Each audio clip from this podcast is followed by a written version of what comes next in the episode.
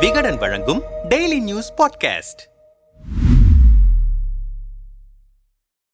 ஈரோடு கிழக்கு தொகுதியில் போட்டியிட்ட காங்கிரஸ் கட்சியின் மூத்த தலைவர் இவி கே எஸ் இளங்கோவன் ஒரு லட்சத்து பத்தாயிரத்து நூத்தி ஐம்பத்தி ஆறு வாக்குகளை பெற்று அதிமுக வேட்பாளர் தென்னரசுவை அறுபத்தி ஏழாயிரத்து முன்னூறு வாக்குகள் வித்தியாசத்தில் தோற்கடித்திருக்கிறார். மொத்தம் எழுபத்தி ஏழு பேர் போட்டியிட்ட நிலையில் இவர்கள் இருவரை தவிர மற்ற எவரும் டெபாசிட் பெறவில்லை. பதிவான மொத்த வாக்குகளில் ஆறில் ஒரு பங்கு வாக்குகள் பெற்றால்தான் டெபாசிட் தொகை திரும்ப கிடைக்கும். அதிமுக வேட்பாளர் தென்னரசுவுக்கே பத்தாவது சுற்றில்தான் டெபாசிட் தொகையை தக்க வாக்குகள் கிடைத்தன. இது வெற்றிகரமான தோல்வி என்று அந்த கட்சியினர் கூறினாலும் இரண்டாயிரத்தி இருபத்தி ஒன்று சட்டமன்ற தேர்தலில் அதிமுக கூட்டணியில் இந்த தொகுதியில் போட்டியிட்ட தமிழ் மாநில காங்கிரஸ் கட்சி அதிக வாக்குகள் வாங்கியதும் குறிப்பிடத்தக்கது. இரண்டாயிரத்தி இருபத்தி ஒன்று சட்டமன்ற தேர்தலில் ஈரோடு கிழக்கு தொகுதி தேர்தலில் காங்கிரஸ் சார்பில் போட்டியிட்ட திருமகன் ஈவேரா அறுபத்தி ஏழாயிரத்து முன்னூறு வாக்குகளை பெற்று வெற்றி பெற்றிருந்தார். அப்போது அவரை எதிர்த்து அதிமுக கூட்டணியில் போட்டியிட்ட தமிழ் மாநில காங்கிரஸ் கட்சியின் வேட்பாளர் யுவராஜா ஐம்பத்தி எட்டாயிரம் எட்டாயிரத்து முன்னூத்தி தொண்ணூத்தி ஆறு வாக்குகளை பெற்று இரண்டாவது இடம் பிடித்திருந்தார். ஆனால் தற்போது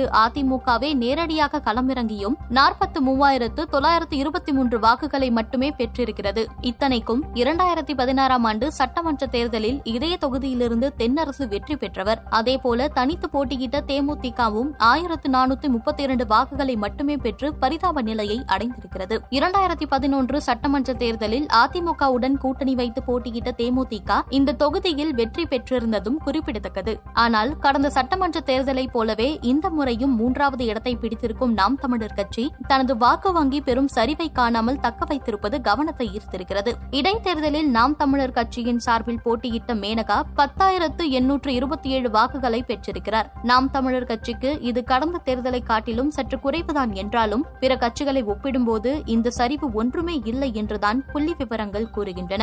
நடந்து முடிந்த இடைத்தேர்தலில் காங்கிரஸ் வேட்பாளர் E V K S Elangovan அறுபத்தி நான்கு புள்ளி ஐந்து எட்டு சதவீத வாக்குகளையும் அதிமுக வேட்பாளர் தென்னரசு இருபத்தி ஐந்து புள்ளி ஏழு ஐந்து சதவீத வாக்குகளையும் பெற்றிருக்கும் நிலையில் மற்றவர்களில் நாம் தமிழர் கட்சி வேட்பாளர் மேனகா மட்டுமே ஆறு புள்ளி மூன்று ஐந்து சதவீத வாக்குகளை பெற்றிருக்கிறார். மற்ற கட்சிகளோ சுயேட்சைகளோ ஒரு விழுக்காடு வாக்குகளை கூட பெறவில்லை. கடந்த தேர்தலில் பதினோராயிரத்து அறுநூற்று இருபத்தி ஒன்பது வாக்குகளை பெற்று ஏழு புள்ளி அறுபத்தி ஐந்து சதவீத வாக்கு வங்கியை வைத்திருந்தது நாம் தமிழர் கட்சி. இதை இடைத்தேர்தலிலும் பெரும் சரிவு காணாமல் தக்க வைத்திருப்பது சாதாரண விஷயமல்ல என்கிறார் மூத்த பத்திரிகையாளர் பிரியன். இது தொடர்பாக நம்மிடம் பேசிய அவர் சீமான் முன்வைக்கும் சித்தாந்தம் சரியா தவறா என்பதில் எனக்கு பல கருத்து வேறுபாடுகள் இருக்கின்றன. ஆனால் சீமானுக்காக ஒரு வாக்கு வங்கி உருவாகி இருக்கிறது என்பதை இந்த தேர்தல் தெளிவாக காட்டுகிறது. மெதுவாக நிதானமாக ஆக்கப்பூர்வமான வளர்ச்சியை சீமான் அடைந்து வருகிறார். இந்த வளர்ச்சி ஆர்கானிக்காக இருக்கிறது என்பதையும் பார்க்க முடிகிறது. திமுக அதிமுக என்ற